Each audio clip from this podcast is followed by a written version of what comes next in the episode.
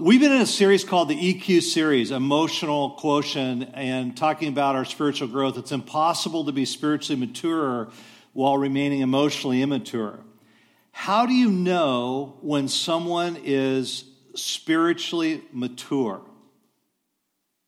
You know, oftentimes people think of uh, spiritual people for some reason as being, you know, powerful people, you know, able to, you know, influence things around them. And uh, this week, after uh, the day we had with the really heavy, cold rain, I was sitting in my, my big chair like I normally do uh, to study. And I thought to myself, it's right next to a gas fireplace. And I thought to myself, I'd like to turn on my gas fireplace.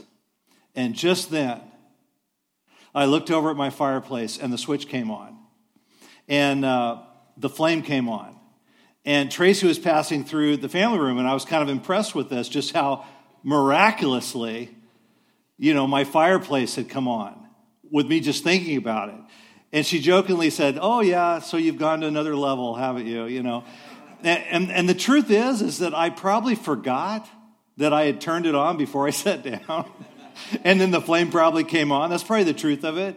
But oftentimes people associate spirituality with the spooky or some sort of power. And after all, that's true. I mean, Jesus did some really powerful things. But how do I know where I am spiritually? How do I know where I am? And what are some of the indicators of spirituality?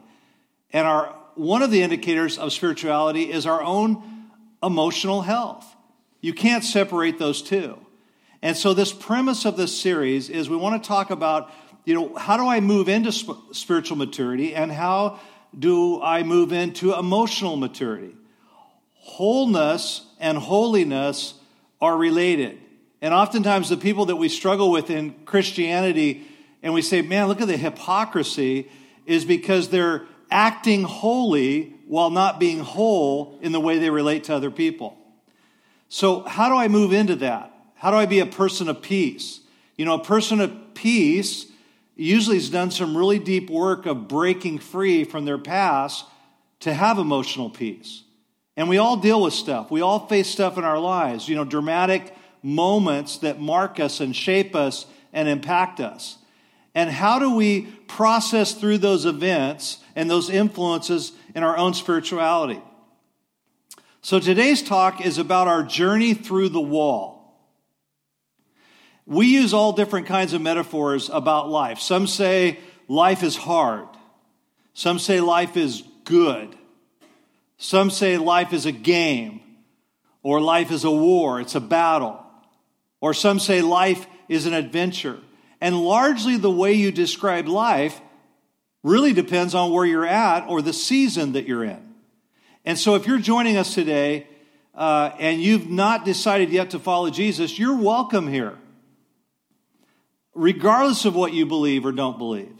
Uh, if you have a Christian background, or this is your first time stepping into a church, you might consider yourself the least spiritual person that you know, but you're still welcome here. We're all in a process and a journey together. And the truth of it is, is that none of us have the spiritual thing all figured out.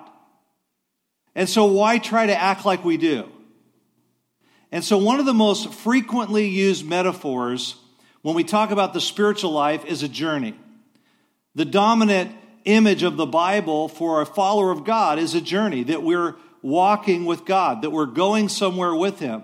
And one of the big stories of the Bible is the people of God making this journey out of Egypt, out of physical slavery, emotional slavery, and spiritual slavery, and then going through this wilderness wandering in their journey and then arriving at the promised land to face a very significant wall and multiple walls when they get into their promised land.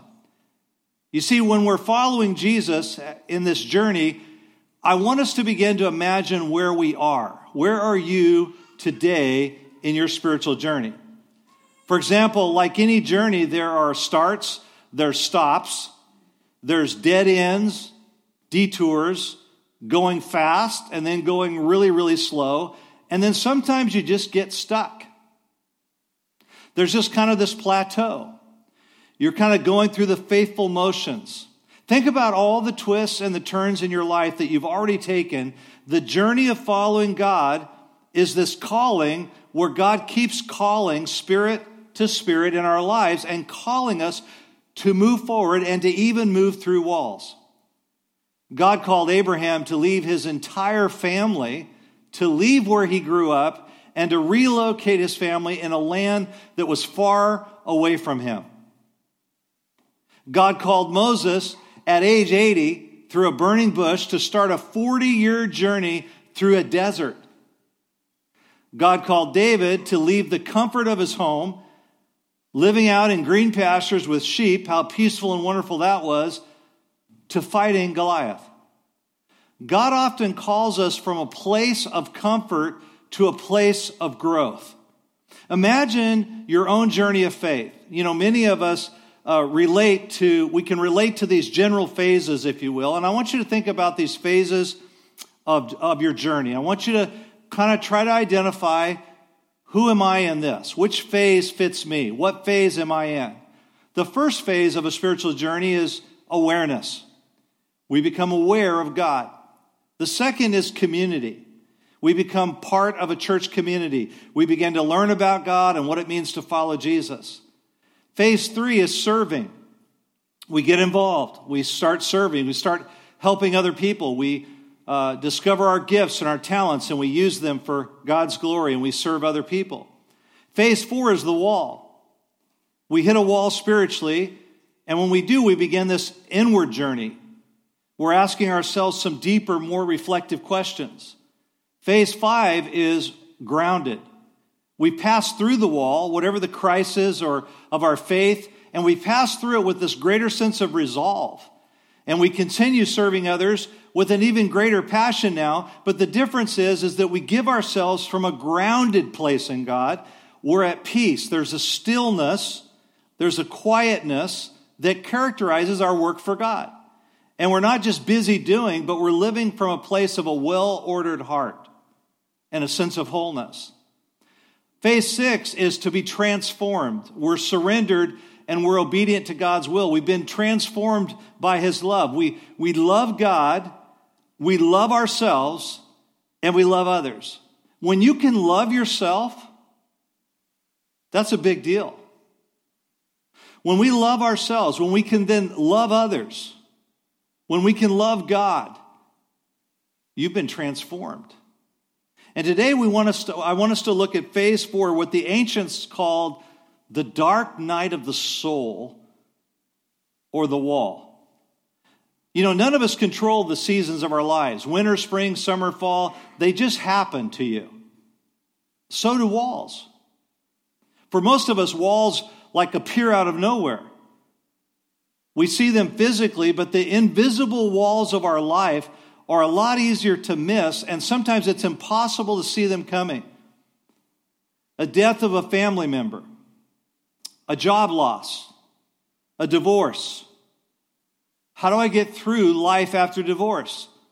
A wall, a betrayal, a shattered dream, a health issue, a car accident, a deep desire to marry that still just remains unfulfilled or this loss of joy or this dryness in your relationship with God, when we hit a wall, we begin to, we begin to question God at the wall. We question ourselves and we question the church. We may even question those who call themselves Christians. And sometimes when, when we hit a wall, we have more questions than answers. We don't know where God is in this, whatever this is. We have no idea what he's doing or, or where he's taking us. Or, or when will this all be over? One writer claims that 85% of Christians never get through the wall. They never make it through the wall. They live life this side of the wall in the wilderness, if you will. There's just a lot of stuck people. And in my experience, that's true. People live this side of the wall. And some people, they just feel spiritually stuck for long periods of time. And they try to change something that's out there when God's trying to do something that's in here. And you may be in a wall right now. You may not have thought about it as a wall, but you're facing a wall. Others have been through the wall or at the wall, and what you've done is you've just kind of basically retreated from the wall. The church wasn't what you hoped it would be. Others weren't what you hoped they would be. And you slowly go backwards or you just shut down. One of the ways you know that you've done this is you hope less, you expect less, you get excited less. You kind of dial back your passion, you kind of dial back your effort, and you kind of find a comfortable place to sit.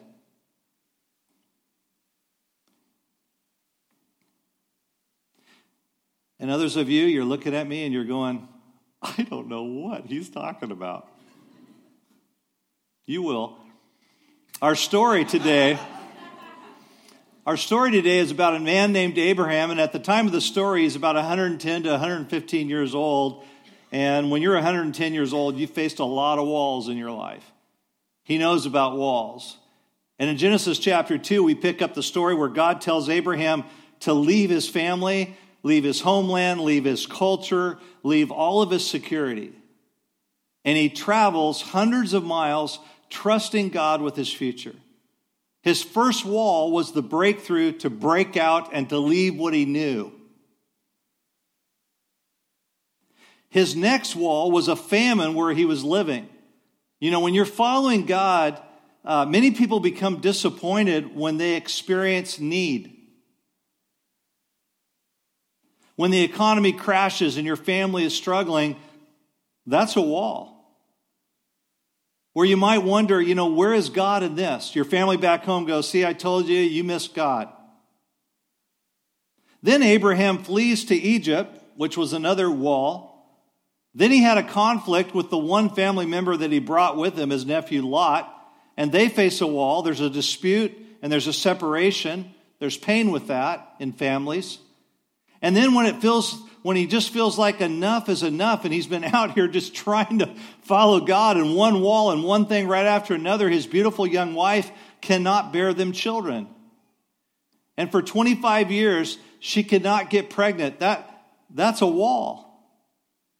There's a lot that goes on emotionally when you're facing a wall like that. And so his, his wife tries to figure out, well, what's another way? How can I solve this? How can I fix this? How can I get around this wall? And, and she gives her, her husband, Abraham, her servant, out of wedlock, using her as a surrogate. However, through no fault of the child, Ishmael, who was born to them, uh, this was not the promised child that God was saying. God had something very supernatural in mind for a reason, and He wanted Abraham and He wanted Sarah. He wanted to open up supernaturally Sarah's womb to give birth to Isaac. But Ishmael is born, and Ishmael means God will hear. God loves Ishmael, but Abraham must send him away, and he has to separate from his son Ishmael. He has no son except Ishmael at this moment. And there's this dark night of the soul for Abraham. What a grievous wall that was. What a confusing, mysterious wall that was. Which brings us to our passage today. Abraham's now somewhere between 110 and 115 years old and God has promised him the land of Canaan, his promised land. Now imagine this guy's 110 and he's still living in a tent. I get it. A lot of people were nomadic in that day and still are, but there were actually cities. When he, when he moved from Ur, he actually had a home, not just a tent. He's been following God for a while. He left his home and he's still trusting God all of these years later. And God's promising him that he's going to have children through Sarah, so many that they're going to be like the stars of the sky and that he's going to be a blessing to all the people of the earth. So now he actually has this child, this one and only child from his wife Sarah's womb named Isaac, and they're still living in a tent and there's still no promised land, but they have this child. Sometimes we look foolish to others when we're following God. Faith is, is living in advance what you'll sometimes only understand in reverse. Faith is not a strategy, it's obedience and trust. And most of the time, faith does not make us look rational or wise. When I was 18 years old, I felt God uh, speak to me to give away my MG convertible. It was completely paid for, and I gave it away. Felt like God told me to do that. And I walked around town everywhere I went. I walked for three months, processing whether or not I had actually heard from God and how foolish I looked walking everywhere in town until the breakthrough came and God gave me this incredible van. I was a youth pastor at the time, and it turned out to be perfect. It turned out to be exactly what I needed as a youth pastor to haul youth to events. Another time, I gave away our halfplex, our, our home, to our church. Just gave it away. And we then no longer owned a home as a family. And on the outside, I probably looked foolish until one day I was ha- I moved to this town. I was having lunch with a contractor who was a complete stranger. I literally met him at that lunch and randomly offers to build me a home at cost. And the next thing I know, within nine months, we own a home, and when we move into the home, it's now worth double. Worth double. Obedience to God brings us to these walls, these faith issues, these obstacles, these points of resistance, and frankly, points of craziness in the eyes of others. And after all that Abraham had been through, God gives him an even bigger test. He says, Abraham, give me your son Isaac, put him on the altar, and kill him. Now, depending on the day, every parent has had that thought, right? But seriously, though, we never stop facing walls or tests of our faith, whether we're young or whether we're old. And Abraham might have been thinking at this point, I am an old man. I mean, enough is enough. And when God had given him Abraham this dream to be a father of many nations, this dream that he would give birth to that others would actually fulfill. But God still has this one more wall for Abraham to go through because God is bringing Abraham somewhere. Abraham's life is symbolic of the dealings of God. And the biggest wall, the most important wall, came near the end of his life. You see, God tests those he loves and those that he has a special purpose for. Whether you're young or old, it's you know what? It's easy to trust God when you live near your family. God bless you if you get to do that. That's wonderful. It's easy to trust God when you own your own home. It's easy to trust God when you have enough. It's easy to trust God when your business is doing well and your future feels really secure. It's easy to trust God when your baby is born healthy as opposed to when you're a Christian and your baby is not born healthy. It's easy to trust God. It's easy to sing about God. Frankly, it's easy to go to church. It's easy to sit there. But then when God asks you to do something, He asks you to do something that no one knows about because He's spoken to you in a still small voice. He's spoken to you deep into your heart, and no one will know what God has said to you unless you tell Him. And once you vocalize whatever it is that God's saying to you, once you go public, you know you're going to be accountable to your words to follow through. Walls teach us something about ourselves and something about God. You don't know what kind of faith you have until it's put to the test. It's not a journey of faith until it requires something of you. And so God tells Abraham, I want you to offer your son Isaac as an offering. And apparently, Abraham never spoke to Sarah about this. Imagine that conversation, telling your wife, I feel like God really told me that we're to kill our only son. What do you think? Just awkward, right? Let's pick up in verse, uh, verse 7, Genesis chapter 22. Isaac spoke up and said to his father Abraham, Father, yes, my son, Abraham replied. The fire and wood are here, Isaac said, but where is the lamb for the burnt offering? That's a little bit awkward. The kid's old enough to know there should be a lamb around here somewhere. But listen to Abraham's response. This is a man who knows God, knows God's character, and trusts God with his son's life. In verse 8, Abraham answered, God himself will provide the lamb for the burnt offering, my son and the two of them went on together. Let's pick up verse 9. When they reached the place God had told them about, Abraham built an altar there, arranged the wood on it. He bound his son Isaac and laid him on the altar on top of the wood. Then he reached out his hand and took the knife to slay his son. But the angel of the Lord called out to him from heaven, Abraham, Abraham. Here I am, he replied. Do not lay a hand on the boy, he said. Do not do anything to him.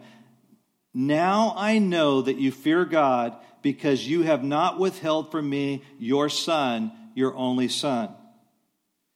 Abraham looked up, and there in a thicket he saw a ram caught by its horns. He went over and he took the ram and sacrificed it as a burnt offering instead of his son. So Abraham called that place, The Lord will provide. The point of this wall do you believe the Lord will provide? Do you believe that? I mean, like deep down in your bones, do you believe the Lord will provide? What is it that you've been praying for? What is it that you've been waiting for? What wall are you facing right now? Do you believe the Lord will provide? God did all of this to find out what was in Abraham's heart so that he could do something that would one day be something even more profound in and through him. In this passage, if you read it, you find out that Abraham loved Isaac. Imagine you've waited so long for this child, and now your whole life is centered around the child. He's attached to the child. And it's a deep, deep love. And some of the walls that we face touch us deeply because they have to do with our children. And yet God says, I want to know if I'm first in your life. And this is a mysteriously deep thing. I don't even know how you separate it out in your own heart as a parent. But I know God hasn't called us to worship our kids. And this, this response that he's about to have, Abraham is so far reaching. Abraham gets to this wall and he doesn't even argue with God. He's now had so many walls, he's gone through so many things with God, and he doesn't even argue. He doesn't delay. You know, delayed obedience is disobedience. He doesn't even delay. He doesn't get like all passive aggressive with the thing. He doesn't get bitter. He doesn't throw a, you know, a temper tantrum. He doesn't get sarcastic at the wall. He, does, he doesn't shrink back. He just like immediately surrenders. This is a mature man of faith. And God asks Abraham to let go of something that he was clinging to, his only son. Isaac was God's gift to Abraham in his old age.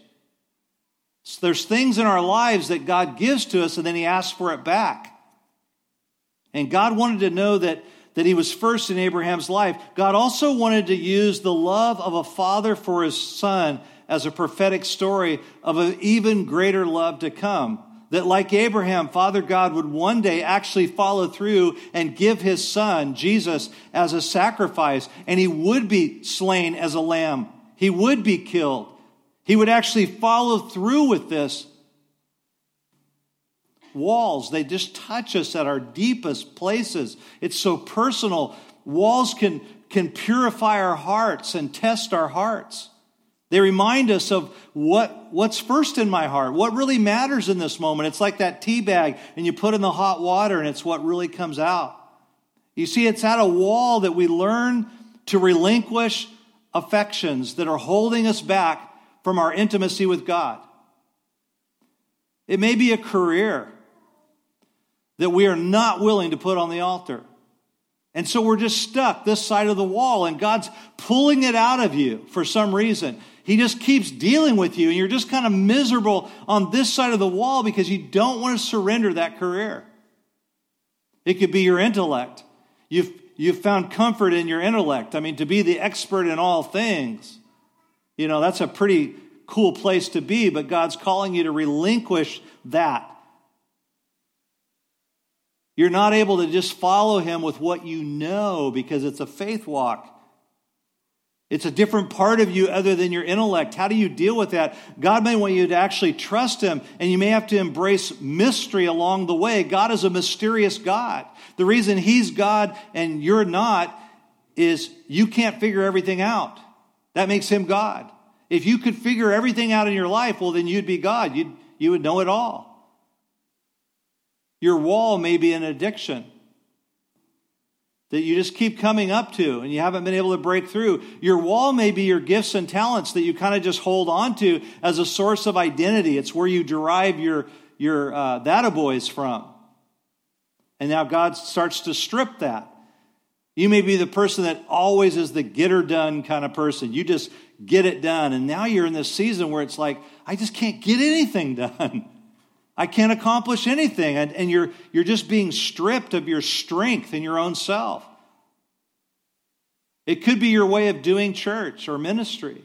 You just kind of want it a certain way. You want your life and church and the way of worshiping God to go a certain way, and God's just breaking it all apart. For some of you, it's a wall that brought you here today. You didn't come here thinking, yeah, a wall's brought me here, but, but you realize, you know what, I am at a wall. You're in a shift in the way that you used to follow Jesus. The old way isn't working anymore. And you, you're finding yourself stripped. I've gone through times, I call it the faces of God, where I worship God and I follow God and I see one face. I know one face of God. And then all of a sudden the face changes and I don't know that aspect of God. I'm not sure who that God is. Truman Capote was a, a, great writer in the 1950s, and he wrote a book called In Cold Blood. Uh, if you see the movie or you read the biography of his life, he wanted, before he wrote this book, he wanted to be the greatest writer in America. That's what he wanted. And so for many years, he worked on this book, and it was kind of one of the first of its kind. It was a historical novel about a true case. But after he wrote the book, after he succeeded and he became world famous, his life crashed. He got exactly what he wanted, but his life crashed and he became an alcoholic and he died a very miserable death. And he never wrote another book for the rest of his life. But the last thing, near the last thing that he wrote, was kind of the statement, if you will, kind of an epitaph. And here's what he says More tears are shed over answered prayers than unanswered ones. In other words, he got what he wanted, he got his goal, and it wrecked him. And part of what happens at the wall is that we realize what we think is best for us, something, sometimes it isn't. Sometimes getting to what, what you want makes you realize it can never be what you actually need. And we begin to see the way God wants us to see things in our life. We begin to evaluate what do I really value in life? Why was I valuing that so much? You've probably heard this, the, the quote those whom the gods destroy, they first make famous. Many people, they run after fame, and once they become famous, more often than not, they destroy themselves, they destroy their marriages, their family, and those that they love. All for fame. They're not willing to give it up once they drink from it.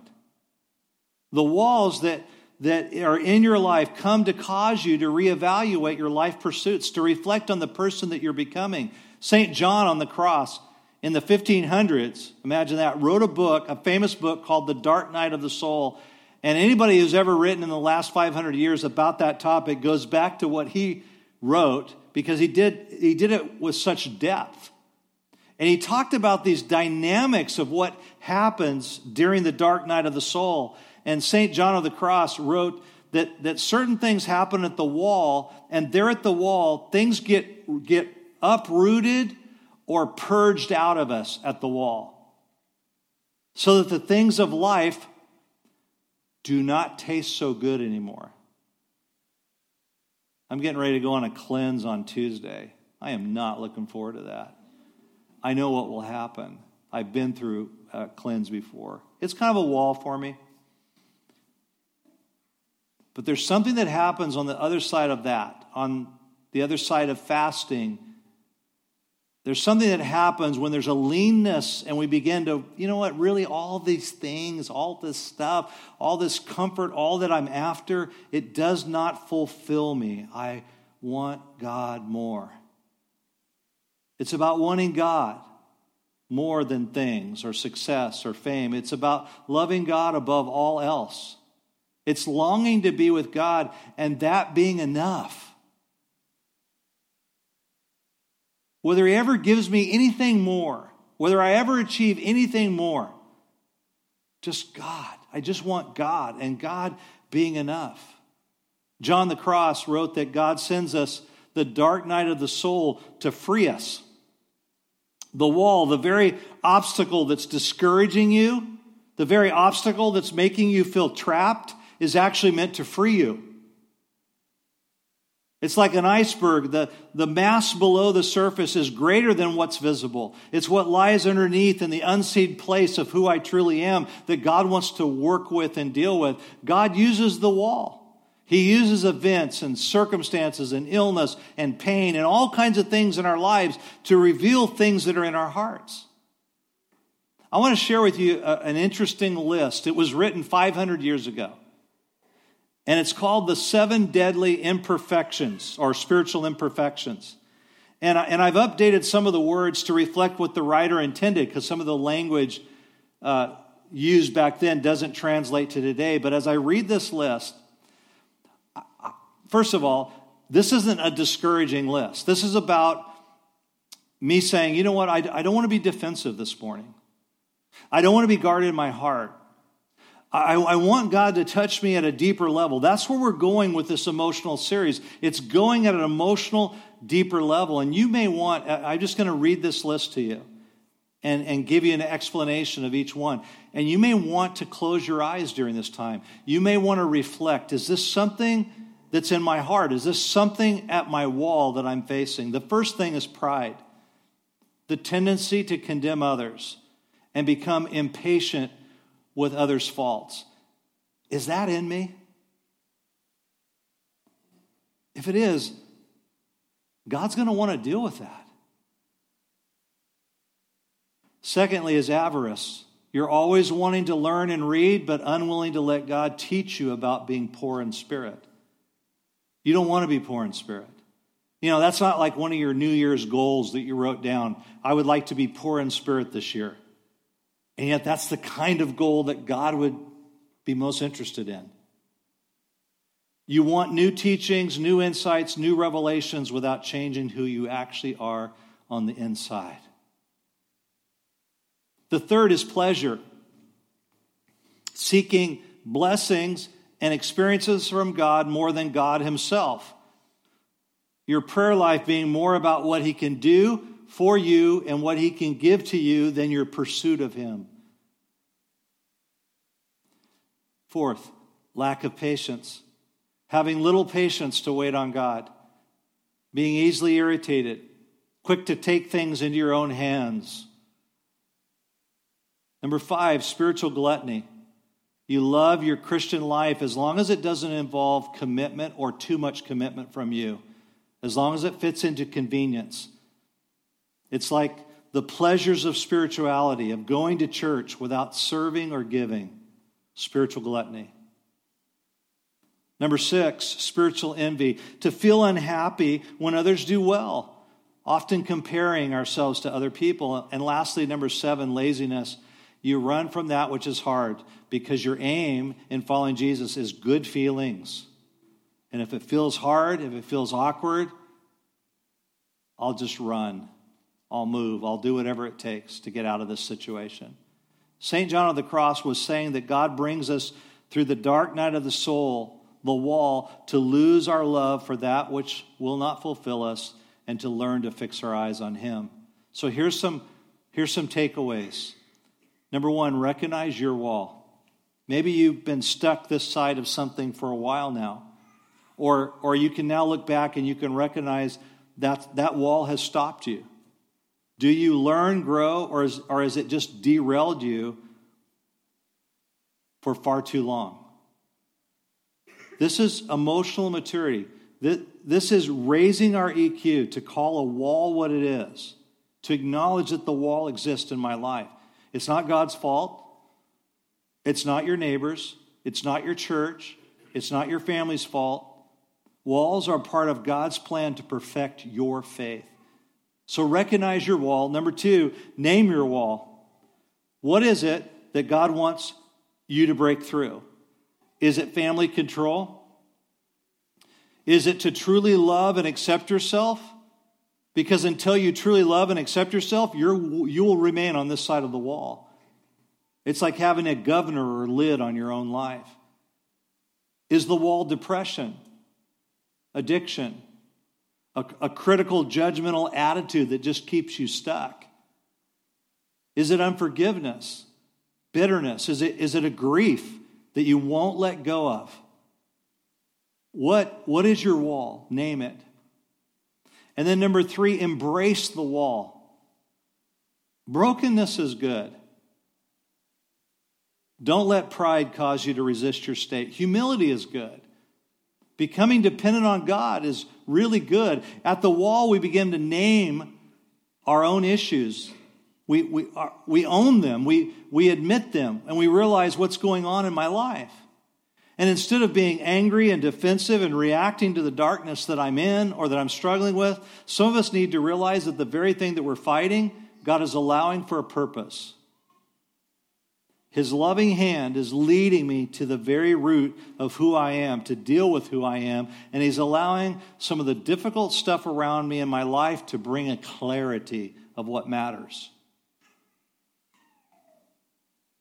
You know, it wasn't until the prodigal son was actually in the pit with the pigs eating their food that he realized how truly far away from his father's presence he had gone.